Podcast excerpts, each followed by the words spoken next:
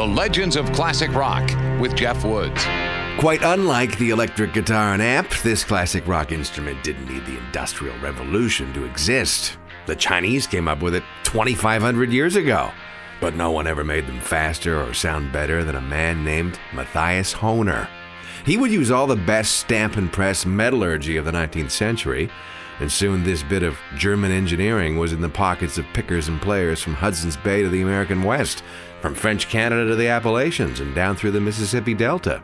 And in terms of function and form, there would be nothing as small and musical as the Hohner harmonica, at least until the MP3 player about 110 years later. The Legends of Classic Rock